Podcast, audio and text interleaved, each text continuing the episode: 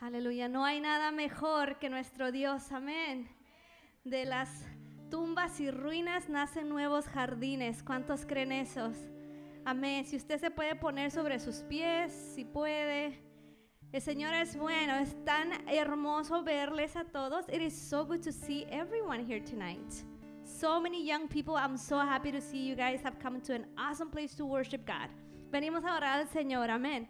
Quiero empezar leyendo Efesios 10. Um, es un recordatorio para muchos. Uh, es una palabra que el Señor puso en mi corazón toda la semana. Um, y dice así, pues somos la obra maestra de Dios. Él nos creó de nuevo en Cristo Jesús, a fin de que hagamos las cosas buenas que preparó para todos nosotros tiempo atrás. Lo voy a leer otra vez y ponga mucha atención. Pues somos la obra maestra de Dios. Está hablando de ti y de mí. Somos la obra maestra de Dios. Toda la creación que el Señor hizo es maravillosa. ¿Cuántos pueden decir eso? Testigos de eso. Todo lo que el Señor ha hecho es hermoso. Esta mañana mi esposo y yo, no sé por qué nos levantamos este, mirando videos de pajaritos hermosos. No sé si ustedes han escuchado cómo canta un ruiseñor. Canta hermoso, diferentes tonos. Es como que, wow, ese ruiseñor está haciendo lo que, para lo cual él fue creado. Tú y yo fuimos creados para adorarle. Amén. Y este ruiseñor, estos pajaritos tienen unos colores hermosos y tú los has visto, tienen colores metálicos, azules, amarillos, rojos. Es hermoso, ¿verdad? Y dice la Biblia que nosotros somos la obra, que somos como que el broche de oro. Así que si se sentía un poquito desanimado por X razón, acuérdate que eres la obra maestra de Dios. Que Él eh, eh, eh, terminó la creación con broche de oro. Amén. Así que en esta noche yo te animo a que le alabes al Señor con lo que Él ha puesto en ti. Él ha puesto cosas buenas para nosotros. Em, resumo el, el versículo, pues somos la obra maestra de Dios él nos creó de nuevo en Cristo Jesús, a fin de que hagamos las cosas buenas que preparó para nosotros tiempo atrás. Él preparó cosas buenas, amén. Así que gocémonos en esta tarde, alabemos al Señor y démosle gracias a Dios por ese amor tan inexplicable que Él nos ha dado, que eh, a veces no lo podemos entender, cómo Dios nos ama eh, siendo como somos, siendo pecadores, siendo tantas fallas que tenemos y aún así Dios nos llama a su obra maestra. Gracias Señor. Y ahí donde estás, ¿por qué no levantas una adoración y dile gracias Señor por ese amor inexplicable Señor, por amarme Señor, por escogerme, por llamarme tu obra maestra Señor, porque eh, eh, junto con la creación Señor, nosotros eh, somos hechos para, fuimos creados para adorarte Señor. Padre, y queremos exaltarte en esta noche con nuestras voces con nuestras manos, Señor, con todo lo que nosotros somos, Señor. Y si en esta tarde, Señor, hay alguien que se ha sentido, Señor Jesús, que tal vez no tiene valor, Señor, que tal vez, Señor, se siente deprimido, Señor, con ansiedad, Señor, con cualquier carga sobre sus hombros. Yo te pido, Señor, que puedan sentir una libertad, Señor, que puedan sentir, Señor, una paz que sobrepasa su entendimiento, mi entendimiento, Señor, y que puedan sentir tu presencia, Señor. Señor, te adoramos, Señor. Escogemos adorarte, Señor, y rendirnos a ti, Jesús. Te adoramos, Cristo. Aleluya. Si puedes ayudarme con tus manos. Inexplicable, tu vida diste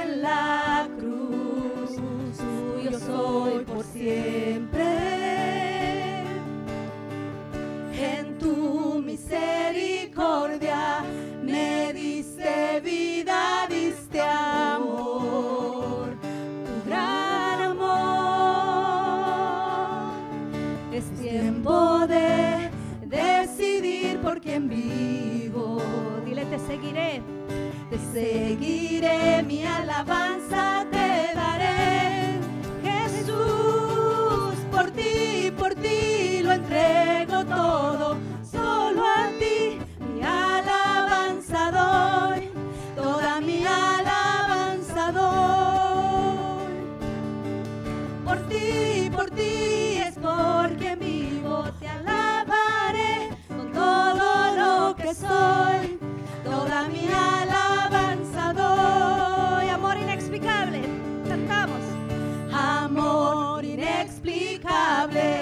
tu vida diste en la cruz, tuyo soy por siempre.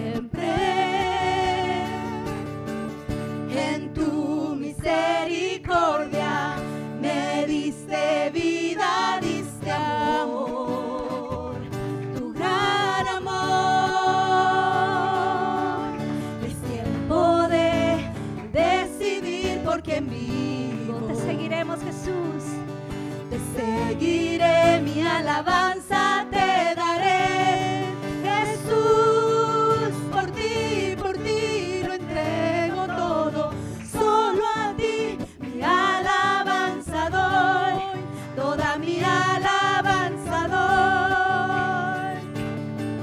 Por ti, por ti es porque vivo, te alabaré con todo lo que soy, toda mi alabanza. ti, por ti lo entrego todo. Solo a ti, nada alabanza doy, toda mi alabanza doy. Por ti, por ti es porque vivo, te alabaré con todo lo que soy, toda mi alabanza.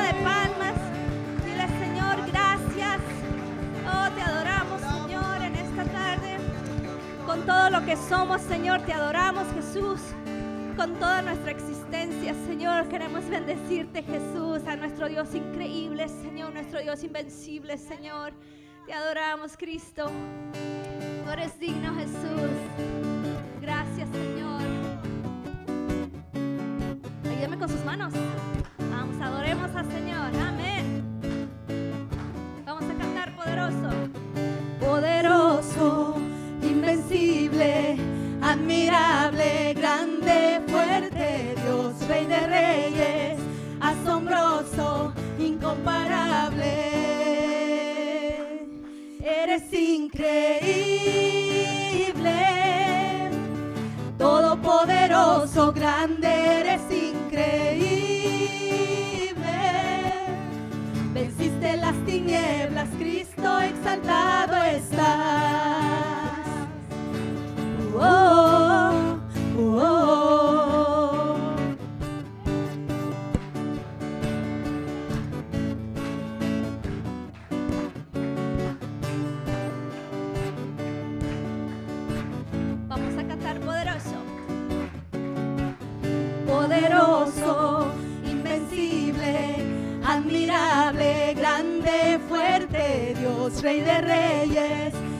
Asombroso, incomparable. Vamos, cántalo bien fuerte, eres increíble. Eres increíble, todopoderoso, grande, eres increíble. Venciste las tinieblas,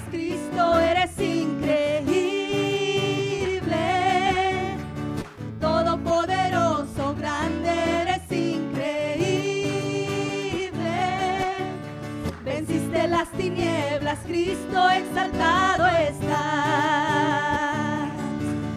oh, oh,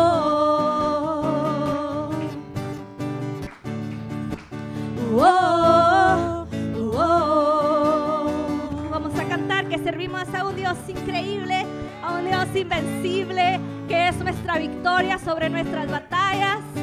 Gracias Señor, porque tu victoria es nuestra victoria, Jesús. Vamos a decir, increíble. invencible. Mi Dios, solo tú, solo tú, tú eres increíble, invencible. Mi Dios, solo tú, solo tú, tú eres increíble, invencible.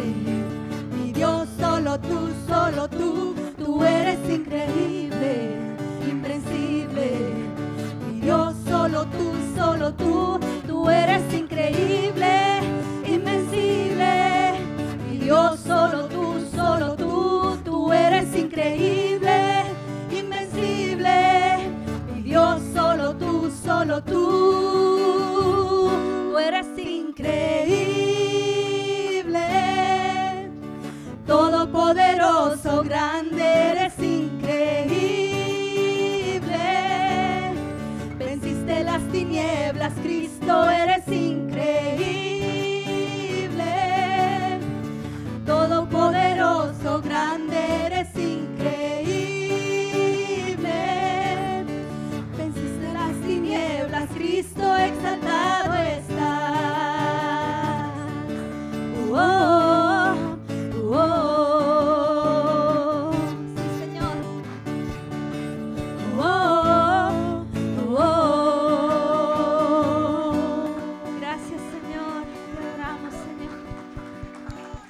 Señor por ser ese Dios increíble Jesús.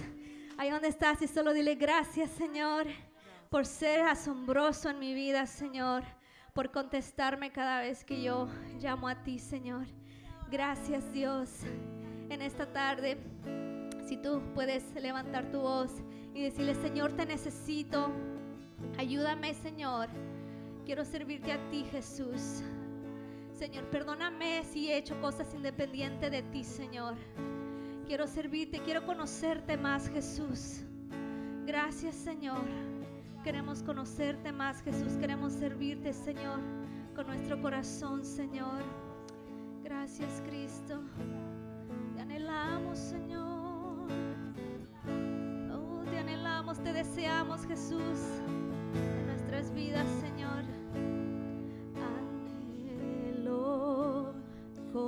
Conocerte más, vivir en santidad, en intimidad, contigo siempre quiero estar, tu gloria contemplar por la eternidad.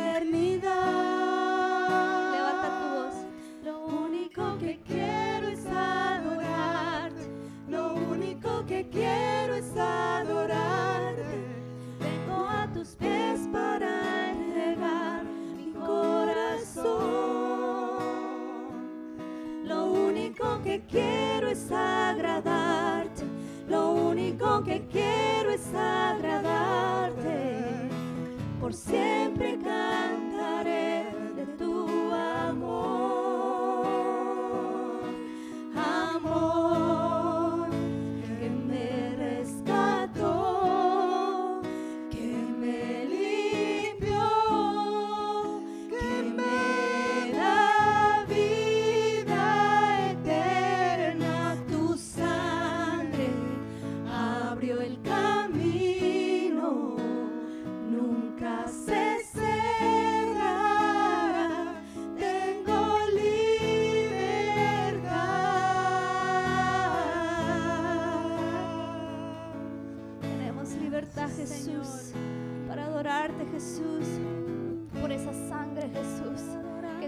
por nosotros, Jesús.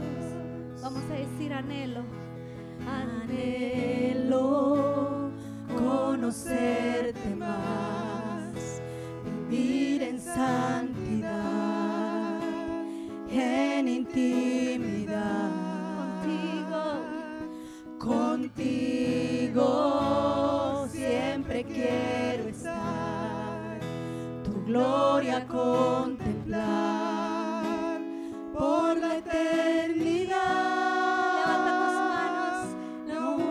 que quiero es adorarte, lo único que quiero es adorarte. Vengo a tus pies para entregar mi corazón. Lo único que quiero es agradarte, lo único que quiero es agradarte. Por siempre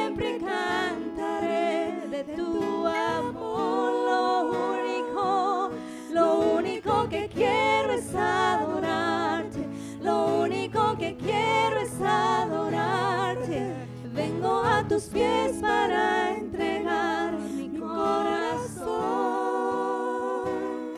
Lo único que quiero es agradarte, lo único que quiero es agradarte. Por siempre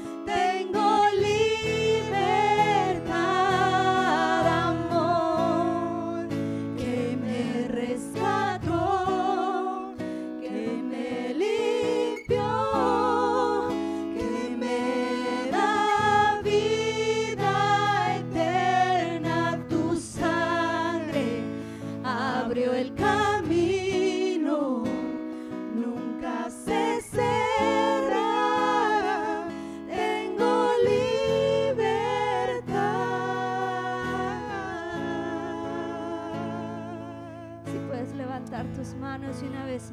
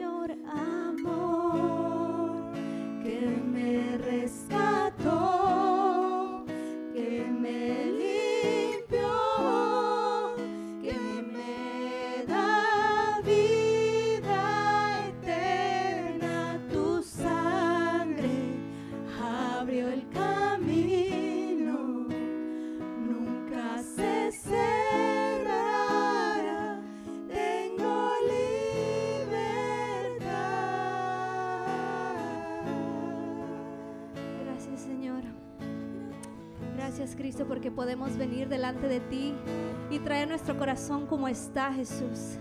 Traer nuestro corazón, Señor, quebrantado, Señor, si está roto, Señor. Lo podemos traer delante de ti, Señor, y sabemos que tú estás, que esas puertas están abiertas, Señor, para nosotros, Señor. Y te damos gracias, Jesús, por abrir ese camino, Señor, para nosotros porque tenemos acceso a ti, Señor, cuando nosotros queramos y te buscamos, Señor. Gracias Jesús.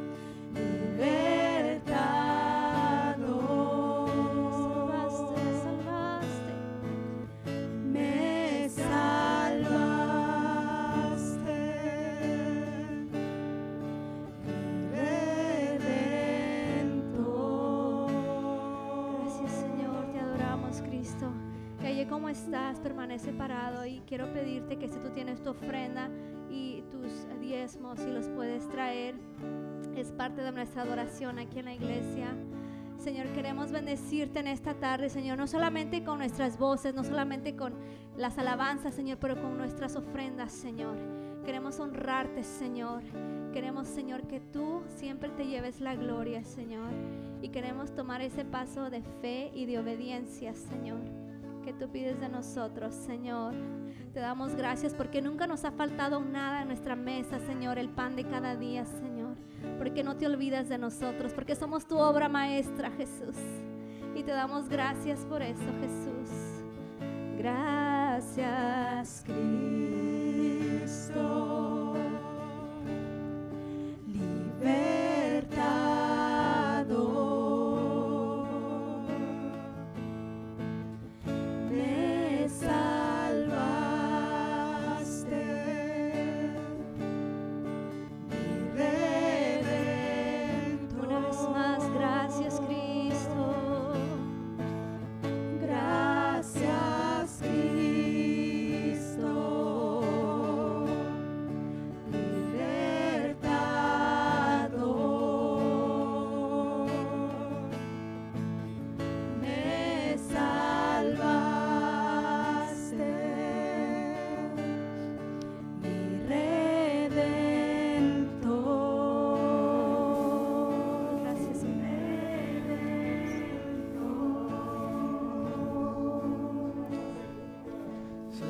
muchísimas gracias por ser nuestro redentor, por ser nuestro libertador. Gracias por entregar tu vida, Dios, para que hoy nosotros tuviéramos tu vida, esta vida plena y abundante que tú nos has prometido y a la que nos has llamado a vivir. Estamos tan agradecidos contigo, Señor. Venimos con corazones dispuestos para alabarte, para bendecir tu nombre, reconocer que tú eres Dios que no hay otro fuera de ti en quien podamos ser salvos, Señor, que tú eres el camino, la verdad y la vida, y que estamos aquí también reconociendo humildemente nuestra necesidad de ti, Señor, no solo como una buena costumbre, como una buena tradición, pero porque de verdad te necesitamos, Dios. Venimos con un corazón sediento y hambriento de escucharte y pedimos, Dios, que por favor en esta noche nos hables tanto a los niños como a los adultos, que tu palabra cobre vida en cada uno de nosotros y que salgamos de este lugar llenos del poder de tu Santo Espíritu, dispuestos a poner por obra lo que hoy tú hables a cada uno de nosotros, Señor. Gracias, gracias, muchas gracias, Cristo. En tu nombre, Señor. Amén.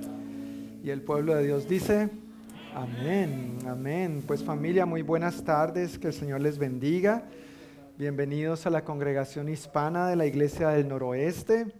Mi nombre es John Martínez, tengo el privilegio de pastorear esta congregación. Y antes de eh, compartir algunos anuncios y entrar a la palabra de Dios, quisiéramos saludar a algunas personas que han llegado hoy o que nos están visitando por primera vez y algunos que son familia pero que hace un buen tiempito no los veíamos. Entonces, si tú eres nuevo o hace un buen tiempo no venías, yo quiero pedirte el favor que levantes tu manito. Gracias, gracias. Y acá también. Pues sean todos bienvenidos, sean todos bienvenidos y qué alegría poder contar con ustedes hoy. Chévere verlos. Gracias, gracias por estar aquí y por supuesto todos los demás también que ya somos familia, sean cordialmente bienvenidos. Un par de anuncios que tengo para compartir en esta noche tiene que ver, bueno, son dos anuncios básicamente, brevemente, pero uno tiene que ver con la ofrenda de Navidad que habitualmente nosotros eh, recaudamos en la iglesia del noroeste. Cada uno de ustedes recibió a la entrada un papelito de estos. Si no lo tiene, quiero pedirle el favor que levante la mano y los sugieres le van a entregar uno. Por aquí hace falta uno a la señora de Carrillo, por favor. ¿Alguien más le falta? Dejen la manito levantada para que puedan verle los sugieres. Gracias. En estas hojas estamos procurando poner las actividades que tenemos como iglesia, las actividades regulares que tenemos durante el mes, por un lado, y por el otro lado, un bosquejo sencillo de- del sermón, de la prédica, para que cada uno pueda seguir las notas, para, para- pero también para que ojalá en el transcurso de la semana las familias tengamos la oportunidad de repasar juntos lo que recibimos el domingo y compartir un tiempo devocional de calidad. Pero adicionalmente, en esta hojita pequeña, durante este mes, estamos anunciando esta ofrenda de Navidad que como iglesia tenemos el hábito de recaudar cada año para apoyar un ministerio puntual. Y si tú puedes ver ahí la lectura conmigo, dice, en la iglesia del noroeste hemos acostumbrado recaudar una ofrenda de Navidad para bendecir algún ministerio. Este año deseamos bendecir a las familias pastorales de nuestra iglesia en la República Dominicana, por lo que deseamos invitarles a considerar en oración dar una ofrenda para dicho propósito. La meta es recaudarla durante el mes de noviembre para enviárselas a principios de diciembre y así les llegue esta bendición a tiempo para la temporada navideña. Por favor, identifica tu ofrenda escribiendo en el sobre República Dominicana. Muchas gracias. Entonces, si tú ves adentro, están las fotos de los pastores de las seis diferentes iglesias cuadrangulares que tenemos en la República Dominicana. Y además de simplemente dar una ofrenda, quisiéramos invitarnos a, a orar, apoyarles en oración. Ellos, al igual que muchos de nosotros, este año ha sido difícil en varias circunstancias, en varios sentidos. Y seguramente al leer algunas de esas peticiones puedes sentirte muy identificado y te podrás dar cuenta, ah, caramba, yo no soy el único que está pasando por esto. Bueno, los pastores allá y las iglesias allá están atravesando también por dificultades y sería bueno que además de solamente dar algo monetario, ojalá demos tiempo y les apoyemos en oración también por las peticiones que ellos nos han enviado. Son fotos de ellos para que los puedas conocer y en la parte de atrás está otra de las familias pastorales y luego el mapa para que puedas ubicarte estas iglesias donde están en la República Dominicana y puedas sentirte más familiarizado. Así que por favor, ora al respecto. En el transcurso de estos domingos vamos a estar recaudando esta ofrenda. Como decía al principio, cada año tenemos este buen hábito, esta buena costumbre de mirar un poco más allá de nuestra propia congregación y bendecir conforme a lo que Dios ponga en tu corazón a algún ministerio que sea fuera de las cuatro paredes de nuestra propia congregación. Para identificar esa ofrenda, entonces, por favor, es importante que al usar el sobre, tú ves que hay varios renglones. eh, de acuerdo a lo que tú acostumbres dar, si tus diezmos y ofrendas regulares o cualquier otro proyecto, pero abajo, para que en la oficina de finanzas tengan estos eh, fondos bien calculados y bien destinados, pones la cantidad abajo donde dice otros proyectos y a un ladito le escribes República Dominicana y así entonces se va a hacer ese fondo y luego a principios de diciembre esperamos con el favor de Dios poder mandar una buena ofrenda de amor para estos hermanos de las eh, familias pastorales de nuestra iglesia en la República Dominicana. Amén. Entonces, por favor, oremos y consideremos esto en el Señor. Y el segundo anuncio que tenemos para compartir hoy nos lo va a compartir el señor Rick Battershell. Si por favor puede pasar por acá al frente para compartirnos un anuncio muy especial.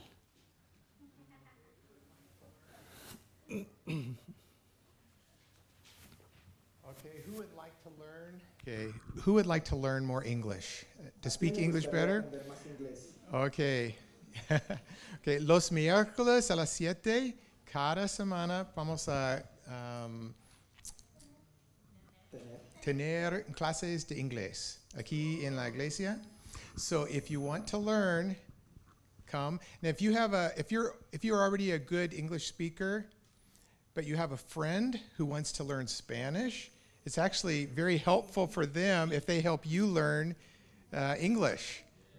That's how I learned, right? So that's why I come here. So, uh, so um, we're doing different levels. We have some that are just learning to speak Spanish or speak English, and we have some that are very advanced that are coming to, to speak English too. So uh, we're trying to have a good lesson um, and helpful for everyone.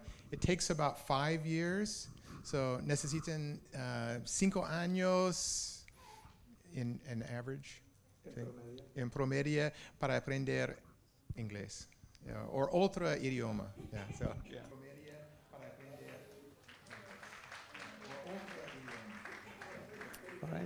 Gracias, Rick. Entonces, el, el miércoles pasado, nuestro querido hermano Rick y su esposa Darcy eh, retomaron las clases que ya habían venido dando y que ha sido parte de una de las áreas en que la congregación hispana procura servir a la comunidad hispana para aprender o mejorar el inglés. Y pues qué bueno que lo podamos aprender con alguien nativo y en confianza también, donde si uno mete la pata, pues está bien, ¿no? Nos equivocamos y aprendemos y nos ponemos rojos, pero vamos aprendiendo en confianza y con seguridad. Entonces, todos los miércoles de 7 a 8 y media estamos teniendo estas clases. Entonces, si tú deseas participar, aprender, mejorar, practicar, ese tiempo es para ti y es abierto para todo el mundo. No es solamente dirigido a personas de nuestra congregación, sino que si tú tienes amigos, familiares, vecinos, conocidos, compañeros de trabajo que les gustaría y estarían interesados en ser parte de esto, pues son bienvenidos también. Queremos poder servirles de esta manera. Y hay un grupo que pues digamos está en lo básico y van a aprender algunas cositas. Y hay otro grupo que necesita más eh, practicar conversación. Entonces, dependiendo de tu nivel, pues ahí vas a estar en el uno o en el otro grupo. ¿Estamos de acuerdo? Entonces todos cordialmente invitados a participar de esto o viceversa. Si de pronto tú eres muy bueno en inglés y necesitas aprender español, porque eso es una situación con algunas familias hispanas aquí también, pues también la idea de practicar es, por ejemplo, a mi hijo Juan Esteban lo puse fue a practicar español. Le dije, no, no, no, tú no vas a hablar en inglés, tú vas a hablar en español. Entonces estaba practicando con el gringuito en español. ¿Sí? para que el otro aprendiera y pronunciara y mejorara. Entonces estamos queriendo tener estas dinámicas para que juntos nos edifiquemos y crezcamos en el idioma. Bueno, pues con estos anuncios los chiquitines entonces pueden pasar a su clase de escuela dominical. ¿Perdón? Sí, los chicos entre 3 y 11 años pueden pasar a su clase de escuela dominical. Yo sé que allá los niños la pasan muy bien y algunos adultos quisieran irse para allá también, pero les toca quedarse aquí, hermanos, les toca quedarse aquí. Espero que aquí también la pasen bien.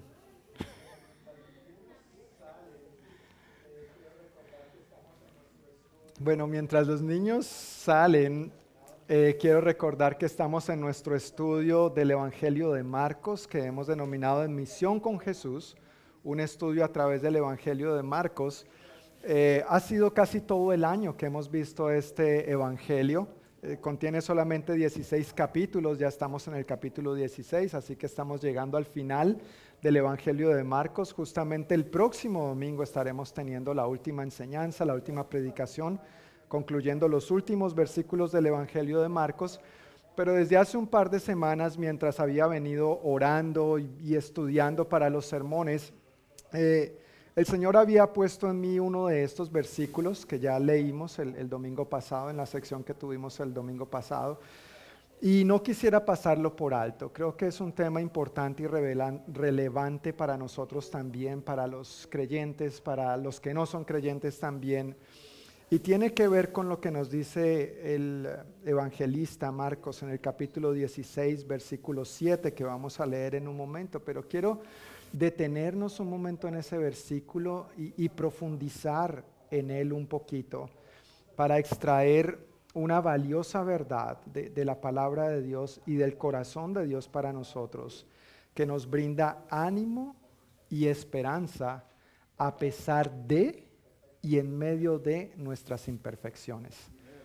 ¿Te has dado cuenta que eres imperfecto? Gracias, qué bueno, yo también. En medio de nuestras imperfecciones y a pesar de nuestras imperfecciones, la palabra, el versículo que vamos a estar viendo hoy, es mi anhelo, es mi oración, es mi corazón que nos brinde gran ánimo y gran esperanza, porque eso es lo que Dios quiere darnos también, ¿verdad?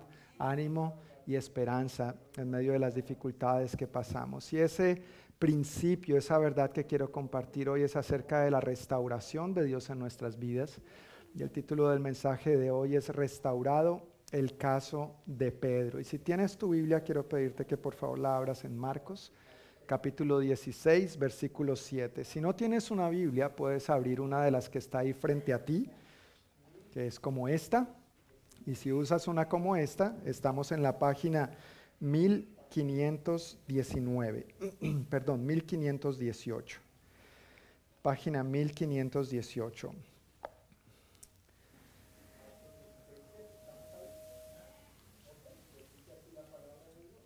Marcos 16, 7. ¿Estamos ahí? Ok, pues dice así la palabra de Dios. Ahora vayan y cuéntenles a sus discípulos, incluido Pedro, que Jesús va delante de ustedes a Galilea. Allí lo verán, tal como les dijo antes de morir. Vayan y cuéntenles a sus discípulos, incluido Pedro. Padre, te damos muchísimas gracias una vez más por este tiempo y por la oportunidad de acercarnos a tu palabra.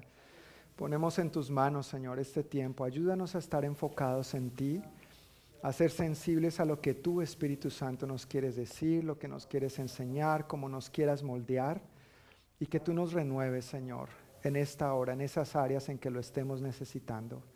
Gracias, Dios, por tu palabra y gracias por tu presencia y gracias por hablarnos. En el nombre de Jesús. Amén. Para entender un poquito el punto al que quiero llegar, eh, quiero pasar gran parte de la prédica del mensaje dando un poco de contexto acerca de Pedro. Y un primer punto que quiero mencionar acerca de Pedro es su encuentro con Jesús, su caminar con Jesús, el llamado que Jesús hizo a su vida. Cuando leemos los cuatro evangelios, recordemos que cada evangelio da una perspectiva muy única acerca de Jesús. Eh, algunos cuentan unos detalles, otros cuentan otros. Y cuando unimos los cuatro evangelios, entonces tenemos un panorama más completo. Aún así no quiere decir que vamos a tener minuciosamente cada detalle al respecto. Hay preguntas que todavía tenemos sobre cómo sucedieron ciertas cosas o por qué, los famosos por qué que muchas veces tenemos. Pero al evaluar la vida de Pedro en los cuatro evangelios, nos damos cuenta, por ejemplo, no por Marcos, sino por Juan, que Juan el Bautista tenía un discípulo que se llamaba Andrés. Este Andrés, cuando Juan el Bautista le dijo, mira, este es el Cordero de Dios que quita los pecados del mundo, síguelo a él, entonces Andrés empezó a seguir a Jesús. Andrés se dio cuenta de que Jesús era el Mesías que el Padre había prometido. Este Andrés tenía un hermano y fue donde su hermano y le dijo, hermano, hemos encontrado al Mesías y entonces lleva a su hermano y le presenta a Jesús, el Mesías. Entonces Jesús mira fijamente a este hombre, al hermano de Andrés, y le dice, tu nombre es Simón, pero te llamarás Pedro. Y allí entra en juego y entra nuestra historia el apóstol Pedro. Más adelante vemos por el mismo Evangelio de Marcos, que pasaron de una relación de conocidos a una relación de discípulos, cuando el Señor les dijo, no solamente a Pedro y a Andrés, sino a otros también que estaban a la orilla del mar de Galilea pescando, les invita diciéndoles, vengan, síganme y yo les enseñaré cómo pescar personas. Y a su llamado, estos hombres enseguida dejaron las redes y lo siguieron, dice la palabra de Dios.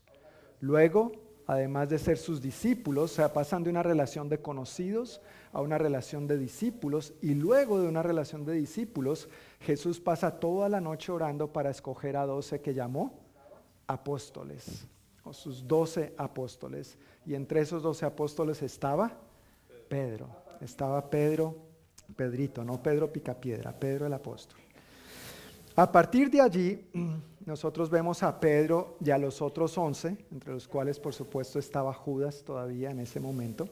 A partir de allí los vemos caminando con Jesús día y noche por alrededor de tres años. Tres años caminando con el Maestro, tres años aprendiendo de Él, tres años escuchando sus enseñanzas, pero tres años no solamente escuchando sus enseñanzas, sino viendo que lo que Él enseñaba era algo que Él vivía viendo que lo que él decía, él lo hacía, él lo vivía, él predicaba y él aplicaba. Y eso es algo que nosotros como cristianos, no solamente la tarea del predicador, pero como cristianos, como personas que nos llamamos creyentes y hemos puesto nuestra fe y confianza en Jesús, tenemos que seguir el ejemplo de nuestro Señor también, con lo que nosotros decimos, que eso lo vivamos, que nuestras acciones, que nuestros hechos, que nuestro estilo de vida sea coherente con lo que decimos creer, que haya una evidencia tangible de eso es importante en nuestras vidas. A veces es triste que el testimonio de algunos que se denominan cristianos es que nadie sabía que era cristiano, porque no parece. Y, y, pues da pena, pero es una triste realidad a veces que muchos enfrentan porque dicen una cosa, pero viven otra. Y claro, hay esperanza, hay gracia, hay perdón, hay misericordia, pero tiene que llegar el punto donde uno toma las cosas en serio y vivo para Cristo o no vivo para Cristo. o estoy con Él o no estoy con Él. No, no, es un juego eh, esto del, del cristianismo. Mi hermano Daniel, voy a cambiar de micrófono mejor. Gracias. Uno, dos. Uy, demasiado fuerte. Como es en vivo y en directo, ya saben, a veces tenemos problemas con el sonido, pero gracias a Dios que tenemos plan B y gracias a Dios por Daniel que siempre está ahí al tanto. Gracias a Dios por Daniel, ¿verdad? Qué bendición contar con este joven. Como ustedes saben, es Daniel Carrillo, pero desde hace un tiempo es señor de Ramírez. El señor Daniel Carrillo de Ramírez. Bueno, Elisa no dijo amén, pero... ok, entonces es importante que nosotros, venía diciendo, vivamos conforme a lo que decimos creer. Entonces, estos doce, cuando se convierten en apóstoles de Jesús, porque Él los llama, Él los invita a que estén con Él, ese es el llamado número uno, les dice, para que estén conmigo. Ellos pasaron esos tres años, día y noche, caminando con Jesús. Lo escucharon enseñar, pero vieron que lo que Jesús enseñaba él lo hacía, Él lo vivía, que era verdad. Fueron testigos de esto, experimentaron eso de primera mano, lo vieron modelar esas enseñanzas. Pedro, entre ellos, presenció a Jesús calmar la tormenta, vio a Jesús hacer milagros de sanidad, de liberación, de la multiplicación de alimentos. Jesús amaba tanto a Pedro que le sanó a la suegra. Sí, eso es muestra del amor de Dios.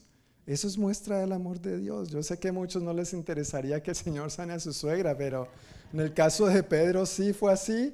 Y en el mío también, hace varios años mi, ah, esposa, no, mi suegra, estuvo bien seria, bien delicada de salud y estuvimos clamando al Señor y vimos cómo Dios la, la sanó. Y al igual que Pedro, yo estoy muy agradecido. ¿Eh? Que conste, que conste. Yo estoy muy contento, muy agradecido. Mi suegra es una gran bendición, la amo con todo mi corazón.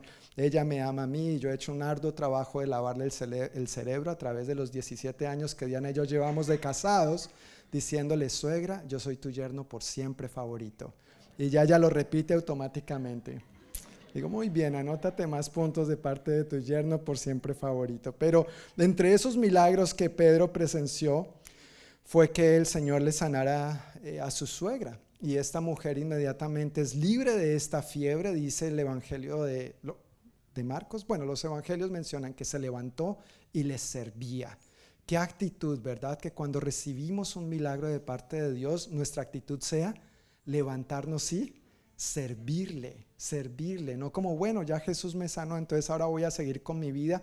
Claro, tenemos que ser responsables y seguir adelante con la vida, pero que dentro de esas nuevas responsabilidades esté servir al Señor, dedicar nuestras energías, esfuerzo, tiempo, recursos, todas las bendiciones con que Dios nos ha bendecido, que igualmente nosotros podamos aportar para la edificación de su iglesia, para la extensión de su reino, hacer su voluntad, cumplir sus propósitos, como Elisa nos exhortaba al comenzar la alabanza.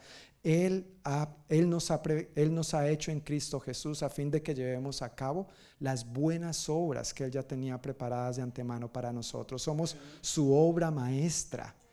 Y como obras maestras, Él tiene buenos planes para sus obras maestras, para ti, para mí, para nosotros como congregación, para cada uno de nosotros en nuestro núcleo familiar y queremos vivir en esos buenos planes que Él ya tiene trazados para nosotros. Hablando de esos milagros entonces que estos doce presenciaron, entre ellos la multiplicación de los alimentos, fue precisamente en uno de esos milagros de la multiplicación de alimentos. Los evangelios registran dos veces que Jesús multiplicó milagrosamente los peces y los panes, en una ocasión para alimentar a cuatro mil y en otra ocasión para alimentar a cinco mil. En una de esas ocasiones a los discípulos les pidió, vayan y repartan. Y sobraron 12 canastas. ¿Cuántos apóstoles eran?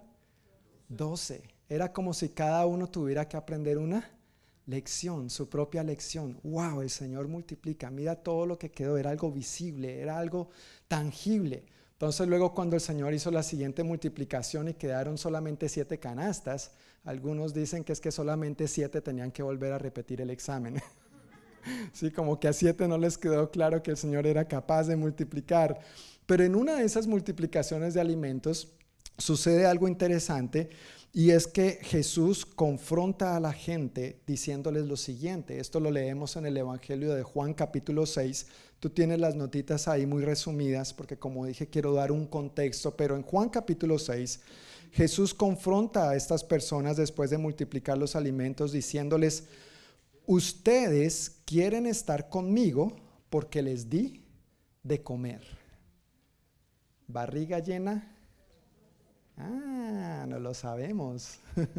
Barriga llena, corazón contento. Continúa diciendo Jesús, ustedes quieren estar conmigo porque les di de comer, no porque hayan entendido las señales milagrosas. Y les empieza a explicar, este es un capítulo rico, nutritivo, no tenemos tiempo para entrar en, detalles, pero Jesús les empieza a explicar básicamente, miren, esto que yo les estoy dando no lo es todo.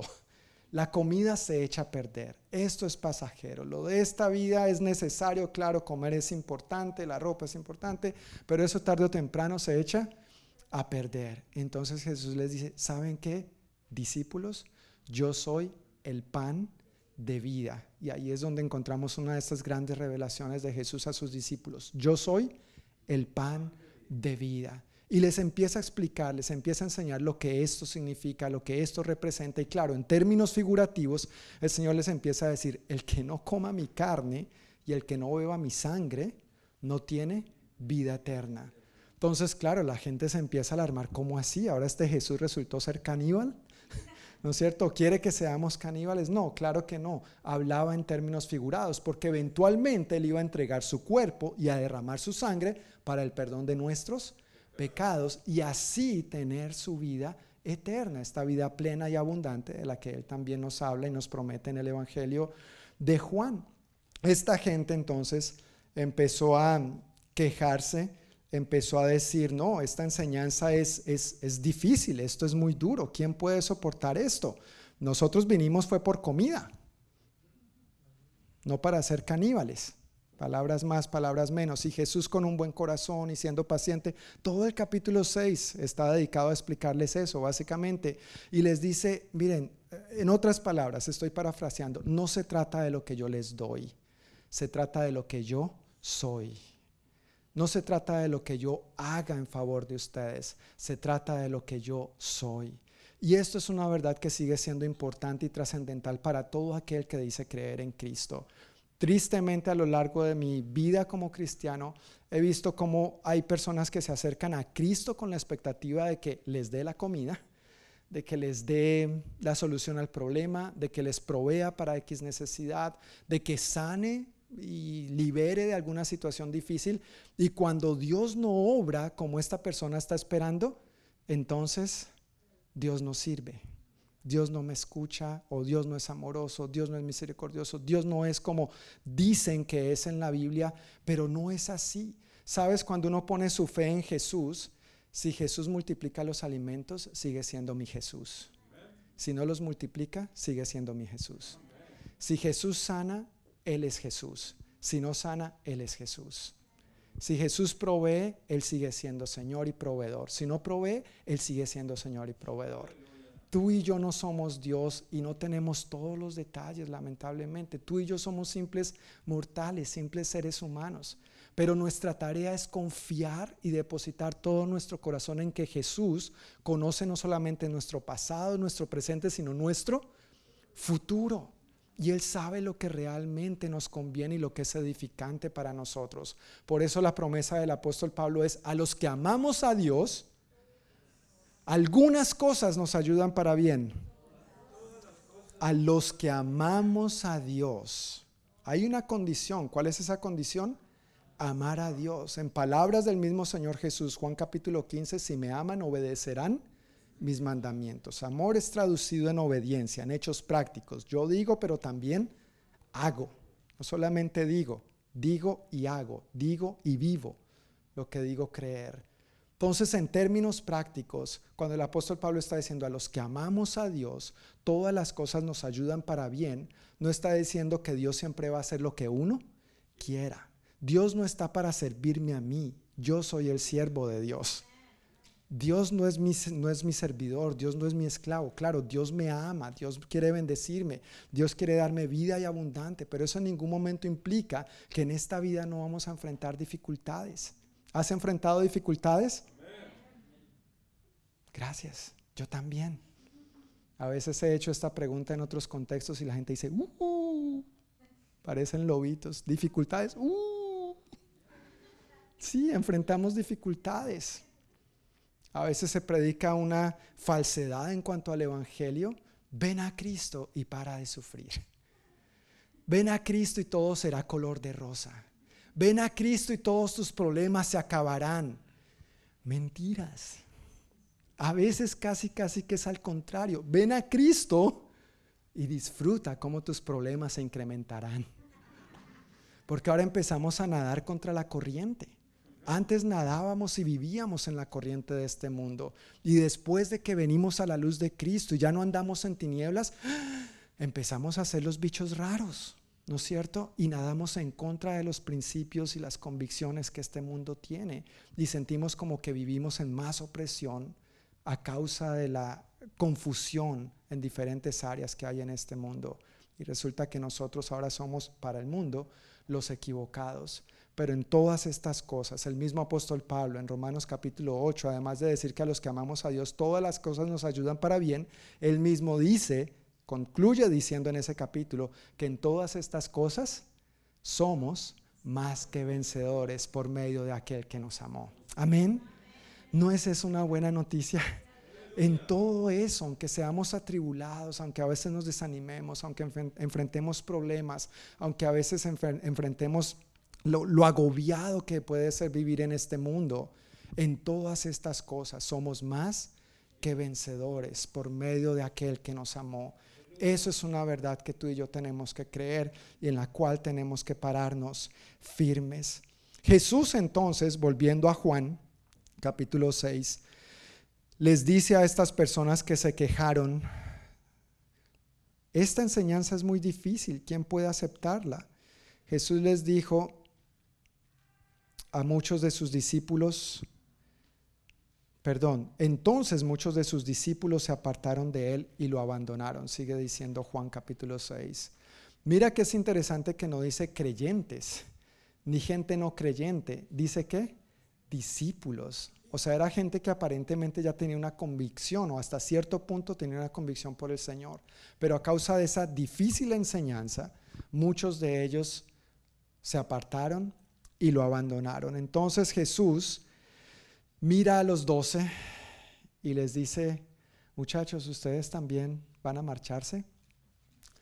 Y ahí entra en juego Pedro, Pedrito, no pica, no pica piedra, recuerda, Pedrito el de la Biblia. Ahí entra en acción nuevamente Pedro, dando una de las maravillosas declaraciones que podemos encontrar en los evangelios. Frente a la pregunta de Jesús, Pedro le responde, Señor, ¿a quién iríamos?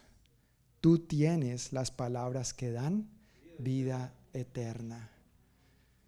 Señor, si tú multiplicas o no multiplicas la comida, ¿a quién iríamos? Señor, estamos aquí contigo no por lo que tú nos das, sino por quien tú eres. Esa fue la declaración de Pedro y que esta declaración nos inspire y nos anime, nos aliente a nosotros también. Otra de las maravillosas declaraciones que encontramos del apóstol Pedro es cuando Jesús les preguntó a sus discípulos, ¿quién dice la gente que soy? Entonces los discípulos les dicen, bueno, algunos dicen que eres Juan el Bautista. Recuerda que a ese momento a Juan el Bautista ya lo habían decapitado, entonces habían rumores de que Juan el Bautista había resucitado, ¿no es cierto? Otros dicen que eres Elías y otros dicen Jeremías o algún otro profeta. Eso es lo que la gente dice. Entonces Jesús les dice directamente a sus doce apóstoles, ok, eso es lo que la gente dice. ¿Y ustedes quiénes dicen que soy? Ustedes quiénes dicen que soy yo. Y ahí se levanta Pedro nuevamente y dice, tú eres el Mesías, el Hijo del Dios viviente. Y Jesús en respuesta elogia a Pedro y le dice, bendito eres Pedro, esto no te lo reveló carne ni sangre, esto no te lo reveló ningún ser humano, esto fue una revelación del Padre directamente del cielo para ti. Y este es otra gran área en que nosotros necesitamos crecer. Es bueno cuando nosotros recibimos la enseñanza, como en el culto dominical. Claro, yo oro, yo leo, yo estudio, estoy aquí para predicar la palabra y enseñar. Pero no basta solamente con eso. Es importante que cada uno de nosotros mantengamos nuestra propia relación con el Señor y nos alimentemos directamente de Él.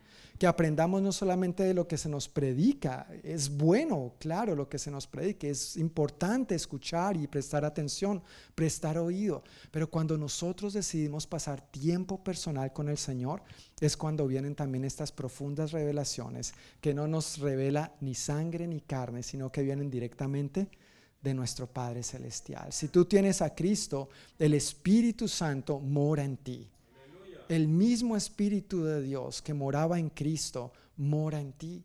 Y por Él, qué mejor que por Él, podemos ser enseñados cuando nos acercamos a su palabra, en nuestra diaria lectura de la, de la Biblia, cuando nos acercamos a Él en oración y recibimos de Él, de quien inspiró este libro, de quien lo escribió, de quien lo redactó y recibir directamente de Él la revelación de su palabra. Así que vemos dos maravillosas declaraciones del apóstol Pedro en cuanto a su encuentro, llamado y caminar con Jesús. Señor, ¿a quién iríamos si solo tú tienes palabras de vida eterna? Y la segunda es, tú eres el Mesías, el Hijo del Dios viviente.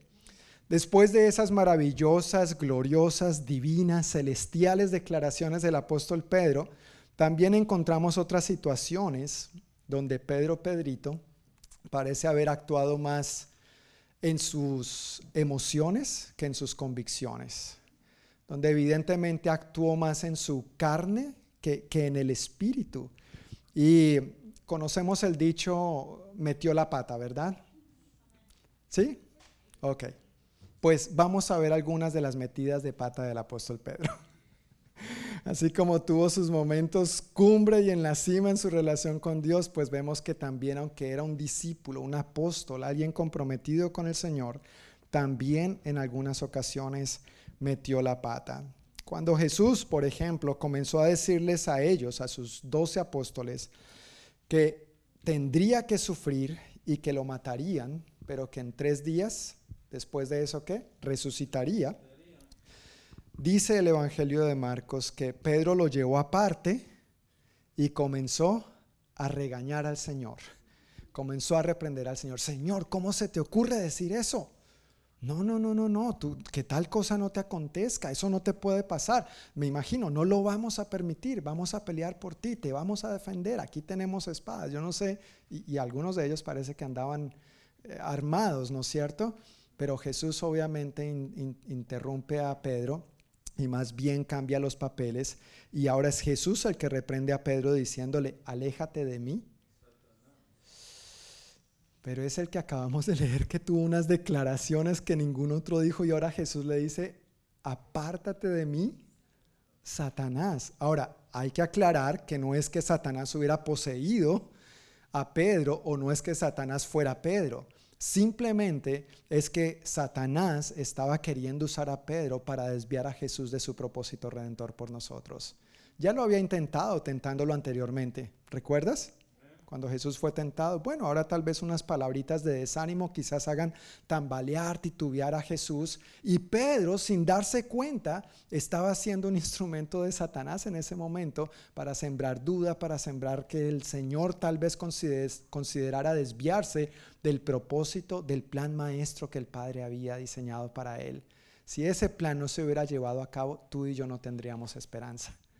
Si ese plan no se hubiera llevado a cabo, tal vez tú y yo no estaríamos aquí en este momento. Y vemos que Jesús continúa explicando la razón por la cual le dice eso a Pedro. En Marcos 8, 31 al 32 dice, aléjate de mí, Satanás. Ves las cosas solamente desde el punto de vista humano, no del punto de vista de Dios, no del punto de vista divino. Este mismo Pedro, que en algunos momentos tuvo un punto de vista y una revelación tan profunda de lo celestial, ahora vemos que simplemente anduvo en su carnecita y anduvo conforme a sus emociones en lugar de en su espíritu y con convicciones. Otro ejemplo de otra metida de pata de Pedro es cuando Jesús fue arrestado. Juan nos dice que Pedro sacó una espada y le cortó la oreja derecha a Malco. Malco era uno de los siervos, uno de los esclavos del sumo sacerdote, de los que habían ido a arrestar a Jesús. Jesús entonces inmediatamente les dice, basta, reprende a Pedro, llama la atención a Pedro y le dice, no, no, no, nosotros no hacemos las cosas así. Esta no es la manera. Pueda que el mundo lo haga así, pueda que la gente quiere que actuemos así, pero nosotros, mi reino y los principios de mi reino, no nos regimos de esta manera. Así que no vamos a actuar de esa manera. Juan continúa diciendo que le toca la oreja, la, la derecha,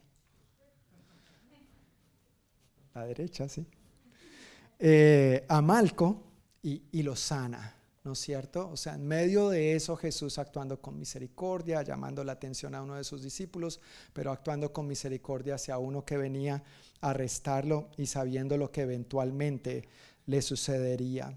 Otra metida de pata que vemos del apóstol Pedro y quizá la más grande, o por lo menos para mí, la más grande de todas, es cuando Jesús empieza a decirles a sus discípulos acerca de sus sufrimientos y su eventual muerte. Y les dice, y cuando eso pase, todos ustedes me abandonarán. Todos ustedes me abandonarán. Eso lo vimos en Marcos capítulo 14. Y Pedro le dijo, aunque todos te abandonen, yo jamás te abandonaré. Tal vez sacando pecho y todo, ¿no? Yo jamás te abandonaré. Y, Jesús le dice a Pedro, Pedro, mi hijo, tú no sabes lo que estás diciendo. Antes de que cante el gallo, tú me habrás negado tres veces. Y Pedro, con más ahínco tal vez, cobra más valor, respira más profundo, toma más aire y le dice insistentemente, aunque tenga que morir contigo, jamás te negaré. Y todos sabemos cómo termina esa parte de la historia unas horas después tres veces. No, no, no lo conozco. No. Yo no sé quién es, no tengo ni idea. Que me parta un rayo. Si les estoy diciendo mentiras. ¿Recuerdan cuando vimos esa parte en Marcos 14? Tres veces lo negó.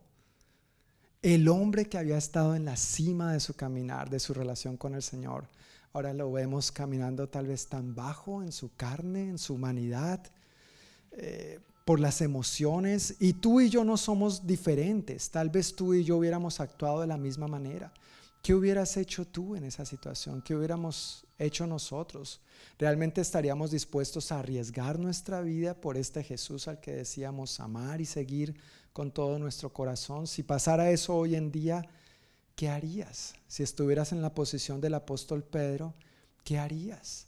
¿Arriesgarías tu vida? Varios de nosotros somos casados, tenemos un cónyuge, hijos, responsabilidades. ¿Estaríamos dispuestos a dejar a nuestra esposa o esposo viudos y a nuestros hijos huérfanos?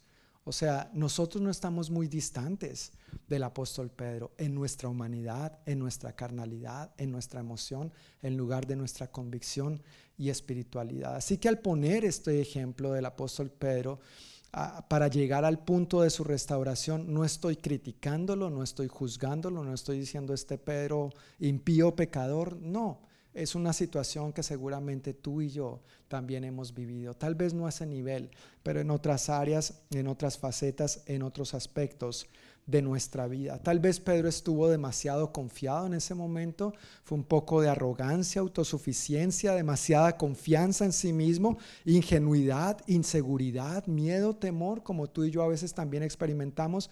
Yo no sé qué habrá sido. La Biblia no nos da detalles específicos al respecto, pero sí hay una advertencia y un consejo de los que nosotros podemos aprender al, al respecto. El libro del profeta Jeremías nos dice, engañoso es el corazón, extremadamente perverso. A veces nosotros queremos confiar demasiado en nuestro corazón, pero si en nuestro corazón no está gobernando Cristo, ese corazoncito lindo que tú y yo tenemos es engañoso y perverso. Sin Cristo no podemos confiar en lo que dictamina nuestro corazón. Es más, aún teniendo a Cristo, como en el caso de Pedro, tenemos que estar seguros de lo que estamos haciendo, de que las decisiones que estamos tomando es porque Cristo, quien está en el trono de nuestro corazón, nos está dirigiendo a llevarlas a cabo. Si no, no lo hagamos. La cosa no va a terminar bien. Podríamos terminar como Pedro, diciendo una cosa y haciendo otra. No te abandonaré aunque tenga que morir. ¿Qué, Flash ya existía en ese tiempo. Se llamaba Pedro. No, mentiras. Otro consejo que podemos aprender de esta situación es lo que nos cuenta el apóstol Pablo en su primera carta a los Corintios capítulo 10, Precisamente él viene hablando de que las situaciones que están escritas en la Biblia, puntualmente en el Antiguo Testamento, son para que nosotros tomemos advertencia de ello y aprendamos por el ejemplo y no repitamos los mismos errores de ellos. Entonces continúa diciendo en el versículo 12, si ustedes piensan que están firmes, tengan cuidado de no caer. Tal vez el apóstol Pedro pensó que él estaba ya muy que Él lo había logrado todo, que había cogido el mundo con las manos. Ya de aquí no me mueve nadie. Y a veces nosotros como creyentes tenemos que evitar caer también en esa presunción, en ese orgullo, en esa altivez. Cada día necesitamos con la misma humildad seguir acudiendo a Jesús. Señor, ayer ya pasó, te necesito hoy. Gracias por el día de ayer, pero hoy necesito volver a depender de ti. Gracias por las bendiciones de ayer, pero hoy te necesito más que ningún día nosotros pretendamos confiar en nosotros mismos, porque ese día puede ser el día que nosotros caigamos. El que piense estar firme, mire que no caiga. Y eso no es algo que pasa de ahora para ahorita, eso no es algo que pasa de un minuto al otro, eso es algo que lleva tiempo, a lo que vamos dando lugar en nuestras vidas. ¿Han escuchado esas tristes noticias donde de pronto un líder ahora se le descubre que tenía una aventura con alguien? ¿Se han escuchado eso o no? ¿Sí? O que se robaron la plata. Ese tipo de cosas, ¿no es cierto? Tristemente, en una ocasión yo escuché una noticia bien desafortunada de una de esas también, de esas que le entristecen y le pesan a uno en el corazón y uno dice, pero ¿cómo? Esta persona que se veía tan firme, caminando en la gracia de Dios, predicando la verdad, se supone que vivía en la verdad, pero al indagar un poco más al respecto, no, e, eso empezó a tener lugar en su corazón hacía tiempos y poco a poco empezó a albergar eso y pensaba que podía dominar la situación, más bien la situación lo tenía dominado a él. Lo único que pasó fue que en algún momento eso salió a la luz y se expuso. Pero no había ninguna diferencia entre ese momento y cómo venía viviendo. Venía viviendo en las tinieblas, venía viviendo escondiendo el pecado, y en algún momento por la gracia, yo creo que cuando este tipo de cosas salen a la luz es la misericordia de Dios, para que esa persona tenga la oportunidad de arrepentirse y no quemarse por la eternidad. No es que Dios no sea bueno, es para sacudir a la persona, es para guardar el nombre de la reputación del Señor y el nombre de la iglesia también. Así que cuando ese tipo de cosas pasan, debemos responder con misericordia, con gracia, con perdón, pero también reconocerlo como una muestra de la gracia de Dios para cuidar a esa persona y para cuidar a su iglesia también. Amén. ¿Es difícil? Claro que sí. Pero el que piensa estar firme, nos aconseja el apóstol Pablo, mire que no caiga. No podemos caer en esa presunción, en esa altivez, en ese orgullo. Día a día, humildemente necesitamos depender del Señor, no solamente domingo a domingo en las reuniones que nosotros tenemos congregacionalmente, para todo lo que eres, para todo lo que haces, para todo lo que piensas, ten en cuenta al Señor. Si Él es el capitán de tu vida, permítele dirigir tu vida en todos los asuntos. Las situaciones tú no puedes controlarlas, pero Jesús, tu Señor, que señoree sobre esas situaciones también. Amén. Sean sencillas, sean complejas, que Él sea tu esperanza. Pensemos por un momento entonces, después de que canta el gallo, cómo se habrá sentido Pedro. ¿Cómo se habrá sentido Pedro entre aquella madrugada del viernes y aquella mañana del domingo? ¿Cómo se habrá sentido Pedro entre el momento en que el gallo cantó y el momento en que recibió la buena noticia de la resurrección? Recuerda lo que leímos al principio en Marcos 16, 7. Los ángeles o el ángel, en este caso de acuerdo a Marcos, los otros evangelios hablan de dos ángeles, Marcos habla de un ángel, le entregan el mensaje a las mujeres de que Jesús ha resucitado y viene el versículo 7 donde dice, ahora vayan y cuéntenles a sus discípulos, incluido Pedro. Vayan y cuéntenle a sus discípulos, incluido Pedro. ¿Qué habrá pasado con Pedro entre esa madrugada del viernes y la mañana del, domingo? ¿Cómo se habrá sentido? ¿Cómo habrá sufrido el pobre solo? ¿Será que los demás apóstoles se enteraron de, que este Pedro traidor, fariseo, incircunciso, filisteo nos traicionó?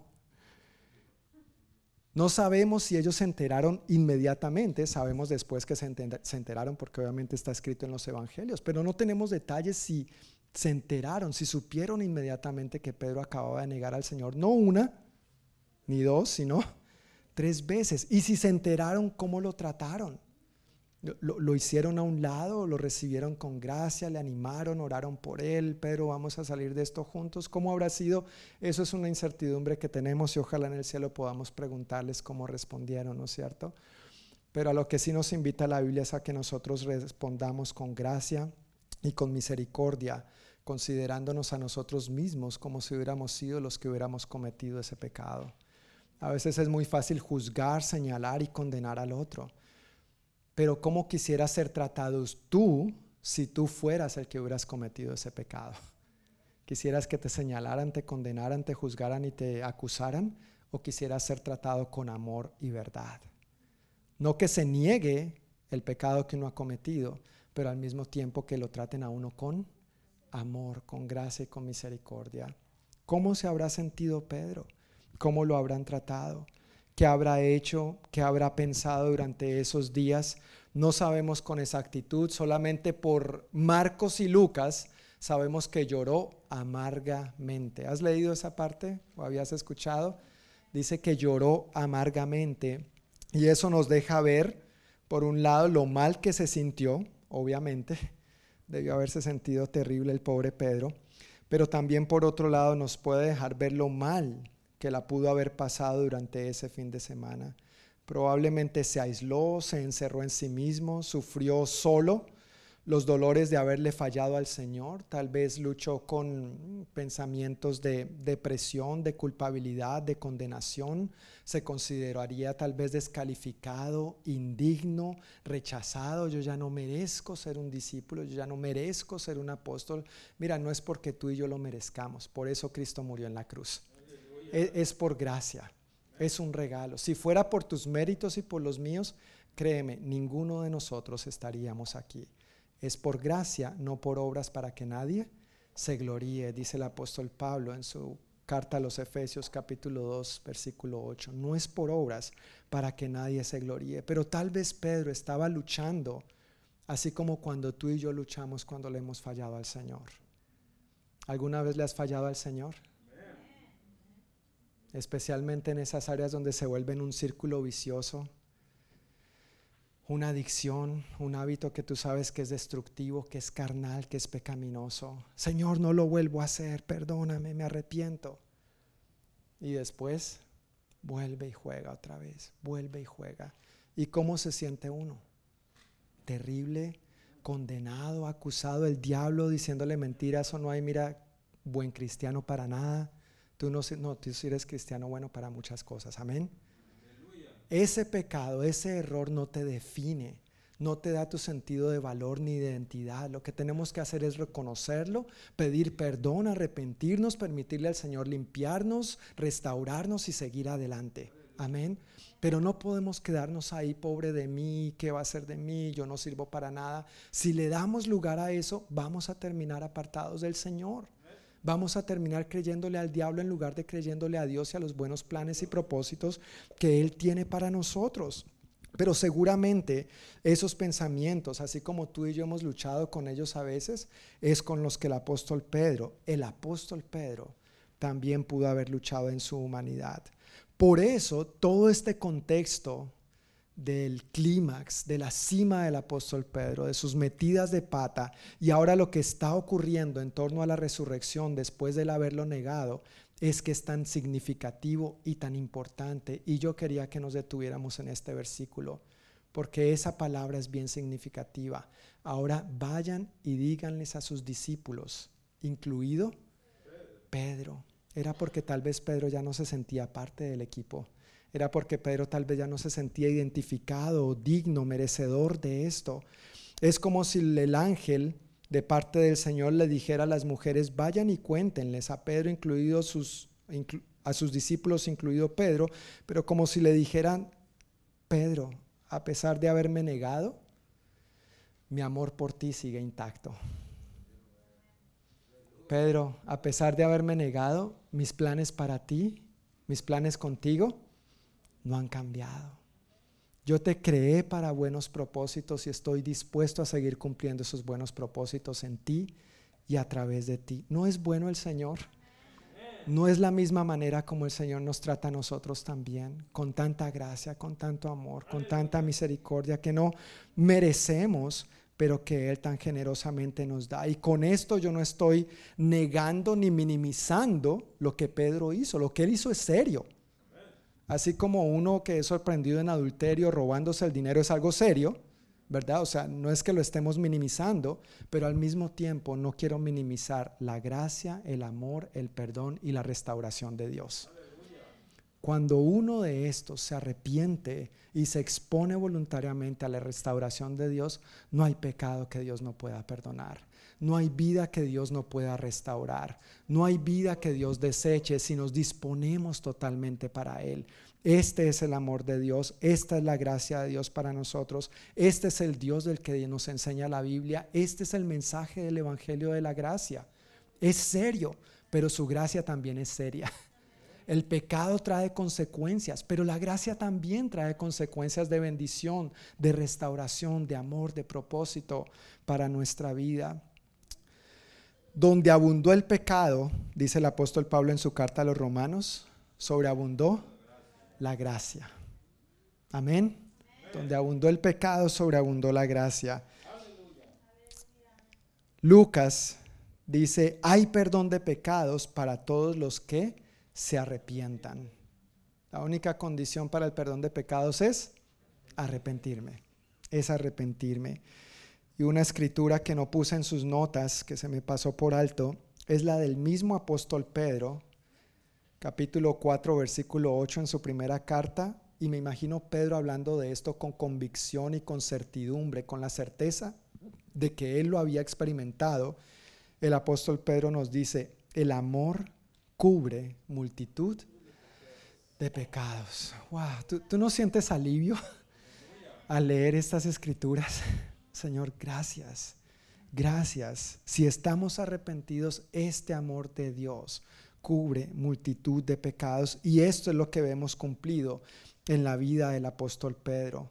Tres negaciones, una tras otra. No lo conozco y cada vez era peor a tal punto donde llegó a maldecir.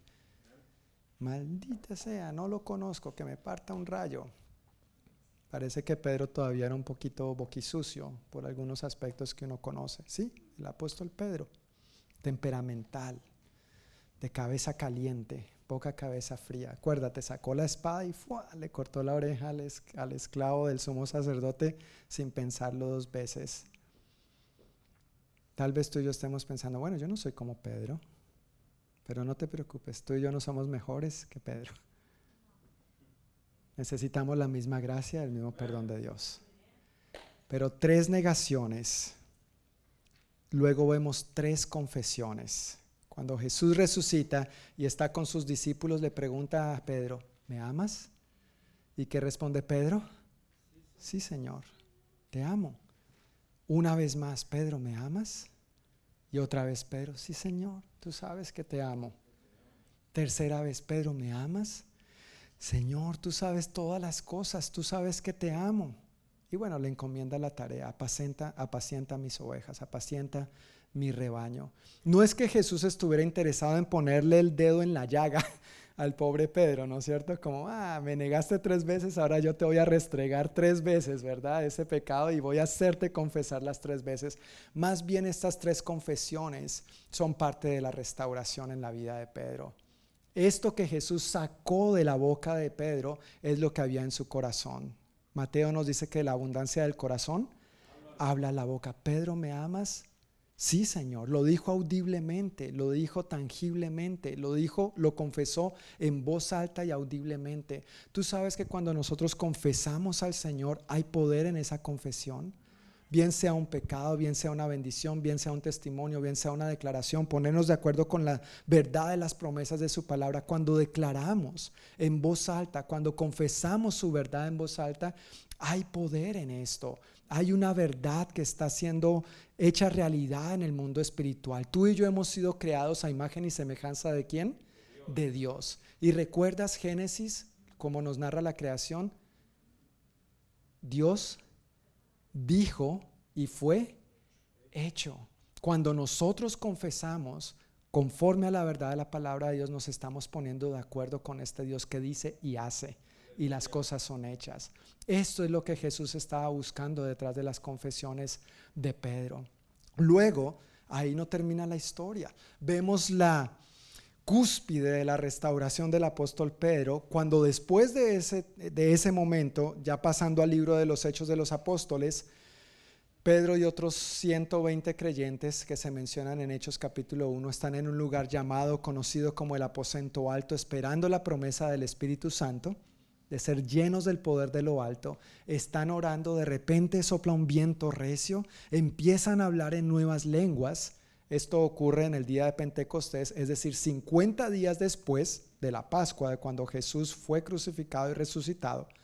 Y este Pedro, que frente a unos allí en el patio de, de, la casa del sumo sacerdote negó a Cristo tres veces por temor a ser crucificado también, por miedo, por vergüenza, por lo que haya sido, ahora lleno del Espíritu Santo, 50 días después de esa situación, le predica a miles, sin temor alguno, sin vergüenza alguna, sabiendo que eso le podría costar la vida. Lo negó tres veces, tres veces confesó que amaba al Señor y ahora del resultado de su predicación, tres mil se convierten. Tres mil se convierten, no tres, tres mil. Se bautizan inmediatamente cuando leemos Hechos 2.41 y se añaden a la iglesia. La iglesita de ser 120 pasó a ser 3.120. ¿Por quién? Por un discípulo que se dispuso a ser restaurado por el Señor. Tú sabes, cuando tú y yo confesamos nuestros pecados al Señor, cuando tú y yo nos disponemos a arrepentirnos de nuestros pecados, a permitirle al Señor obrar en nosotros su restauración, eso es lo que el Señor es capaz de obrar. Una multiplicación del mil por uno. ¿No es eso lo que queremos ver en nuestras vidas y a través de nuestras vidas? Queremos ver a este Dios de milagros, de poder, de amor, obrando en nosotros y a través de nosotros. Pero de nuestra parte implica que Dios nos restaure. De nuestra parte implica confesar nuestro pecado. De nuestra parte implica someternos al proceso de restauración y decirle, Señor, aquí estoy. Y tal vez Él nos va a decir, ¿me amas? Y nosotros tenemos que decir, sí, Señor, te amo. Pero recuerda, el amor va de la mano con la obediencia. Si me aman, obedecerán mis mandamientos. Que lo que digamos sea lo que realmente nosotros manifestamos, que vivamos por medio de nuestra vida. La premisa a lo largo de este estudio del Evangelio de Marcos ha sido, si bien recuerdas, no me hables de Jesús, no me digas de Jesús, no me cuentes de Jesús, no me prediques de Jesús, muéstrame a Jesús, porque el contexto en el que Marcos está escribiendo este Evangelio a la gente, a los romanos, era, ya estoy cansado de que me hablen de Jesús, muy parecido a nuestros días muéstrame, yo quiero ver a ese Cristo resucitado. ¿Es verdad que no se quedó pegado a la cruz? ¿Es verdad que no se quedó sepultado en la tumba? Si dices que vive en ti, muéstramelo. Y eso es a lo que la iglesia estamos llamados hoy en día, hermanos, a mostrar a un Cristo vivo y resucitado, que perdona, que vive, que cambia, que transforma, que restaura a todo aquel que se dispone para este proceso. Amén. Yo quiero invitarles, hermanos, a que se pongan de pie. Vamos a orar para concluir. Y solamente quisiera mencionar lo que dice al final de sus notas en cuanto a la conclusión, diciendo, al igual que Pedro, la restauración de Dios también es extendida a nosotros. Solamente tenemos que recibirla con humildad, permitirle a Dios obrar y seguir conduciéndonos de su mano. Cuando nos arrepentimos y nos disponemos para ser restaurados por el Señor, Él obra milagrosamente en nosotros y a través de nosotros. Y aquí hay una pregunta para cada uno de nosotros. Y ojalá tú tengas tiempo esta semana para meditar y reflexionar al respecto. ¿Hay algo por lo que te consideres descalificado o indigno? ¿Hay algo por lo que te consideres descalificado o indigno? Y la palabra de Dios que yo siento afirmarte en esta noche es, escucha la voz del Señor diciendo, vayan y cuéntenles a mis, cuéntenles a mis discípulos, incluido en lugar de Pedro, ahí va tu nombre. Amén. En lugar del nombre de Pedro, ahí va tu nombre. Dios quiere que sepas que tú estás incluido en sus planes. Tú estás incluido en sus buenos propósitos. A pesar de tus errores, a pesar de tus pecados, a pesar de tus altos y bajos en tu caminar con el Señor, Dios sigue contando contigo y conmigo.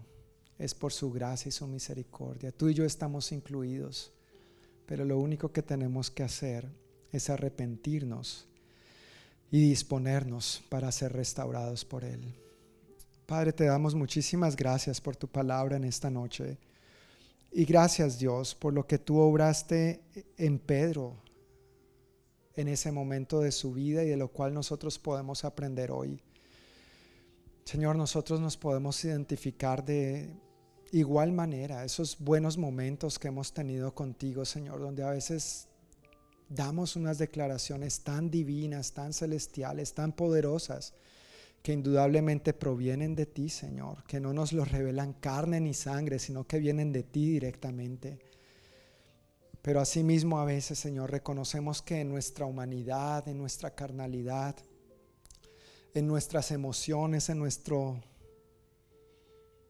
temperamento, a veces, al igual que el apóstol Pedro, metemos la pata, Señor.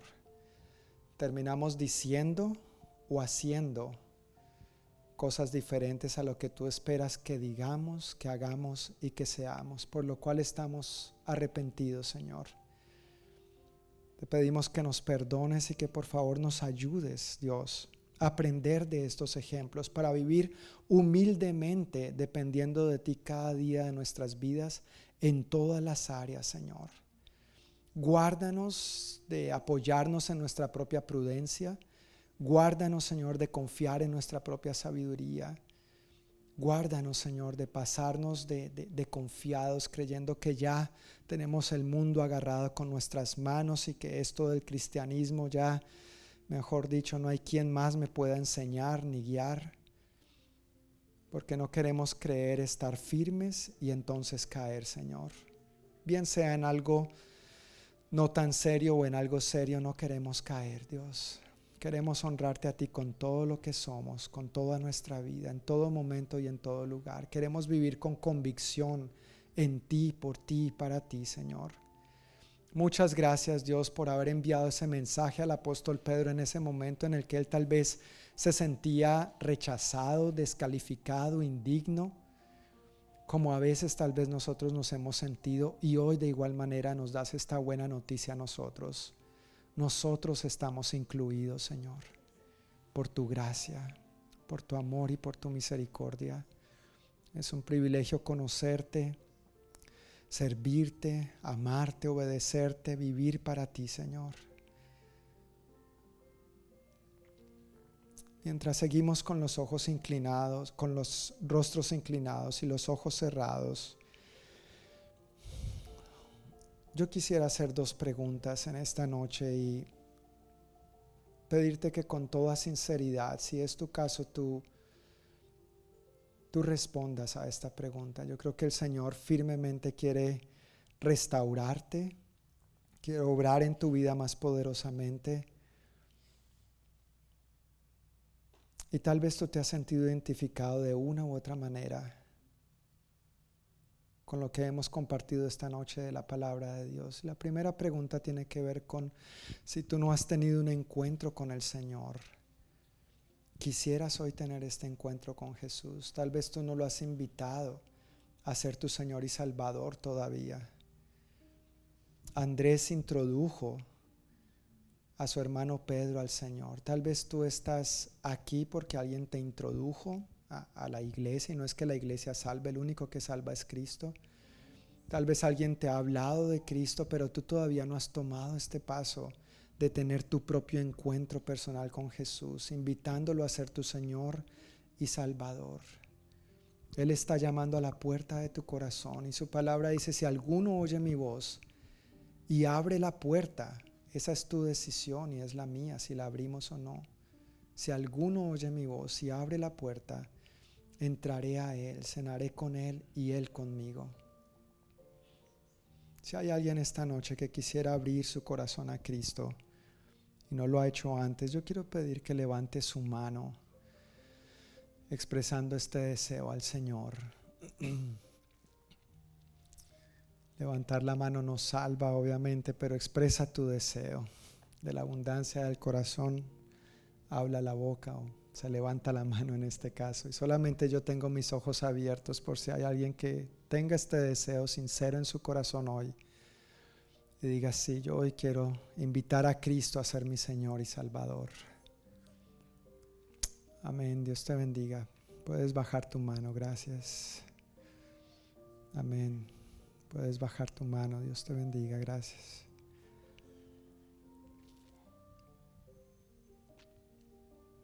Habrá alguien más esta noche que diga, sí, este es mi día. Yo quiero encontrarme con Jesús de esta manera presencial, poderosa, transformadora, en victoria.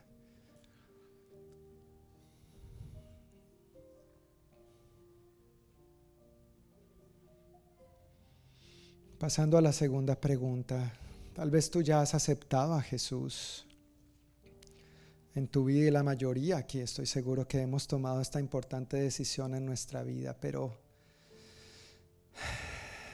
tal vez por algo que has hecho o dicho o como te has comportado te sientas indigno, te sientas descalificado y has estado batallando con los pensamientos de culpabilidad, de condenación y con las mentiras del diablo diciéndote, tú no eres ningún cristiano, tú no sirves para nada, esto no es esto no es lo que tú has escogido, tal vez te ha acusado de mentiroso y luchas con eso de alguna u otra manera. Y si ese es tu caso, yo quiero invitarte de igual manera, mientras todos estamos con los ojos cerrados, los rostros inclinados, es un tiempo entre tú y Dios.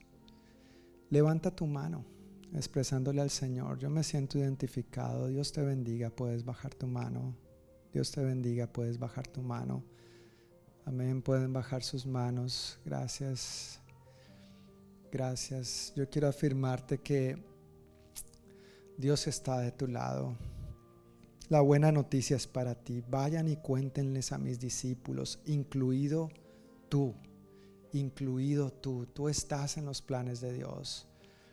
Tú estás en los planes de Dios. Él sigue contando con ti a pesar de de tu pecado, a pesar de tus fallas, a pesar de tus negaciones al Señor con tus palabras, su estilo de vida.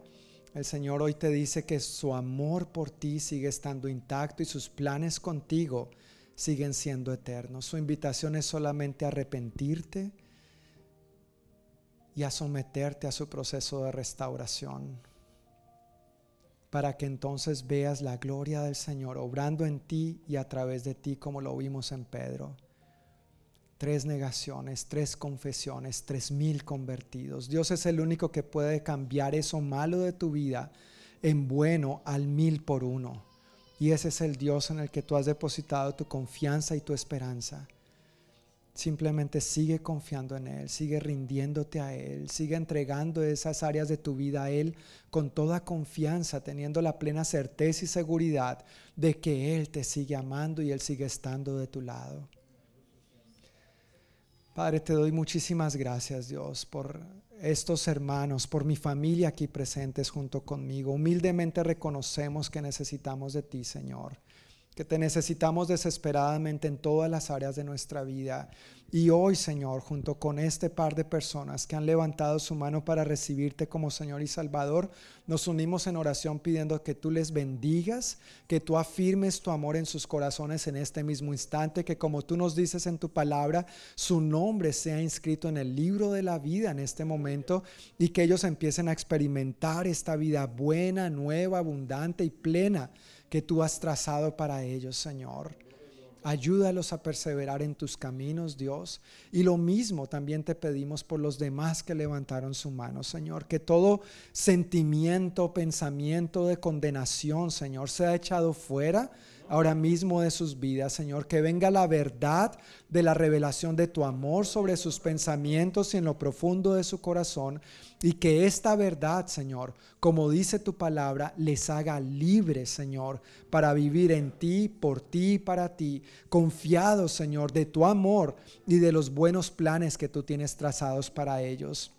Gracias Dios por lo nuevo que tú estás obrando hoy en cada uno de nosotros.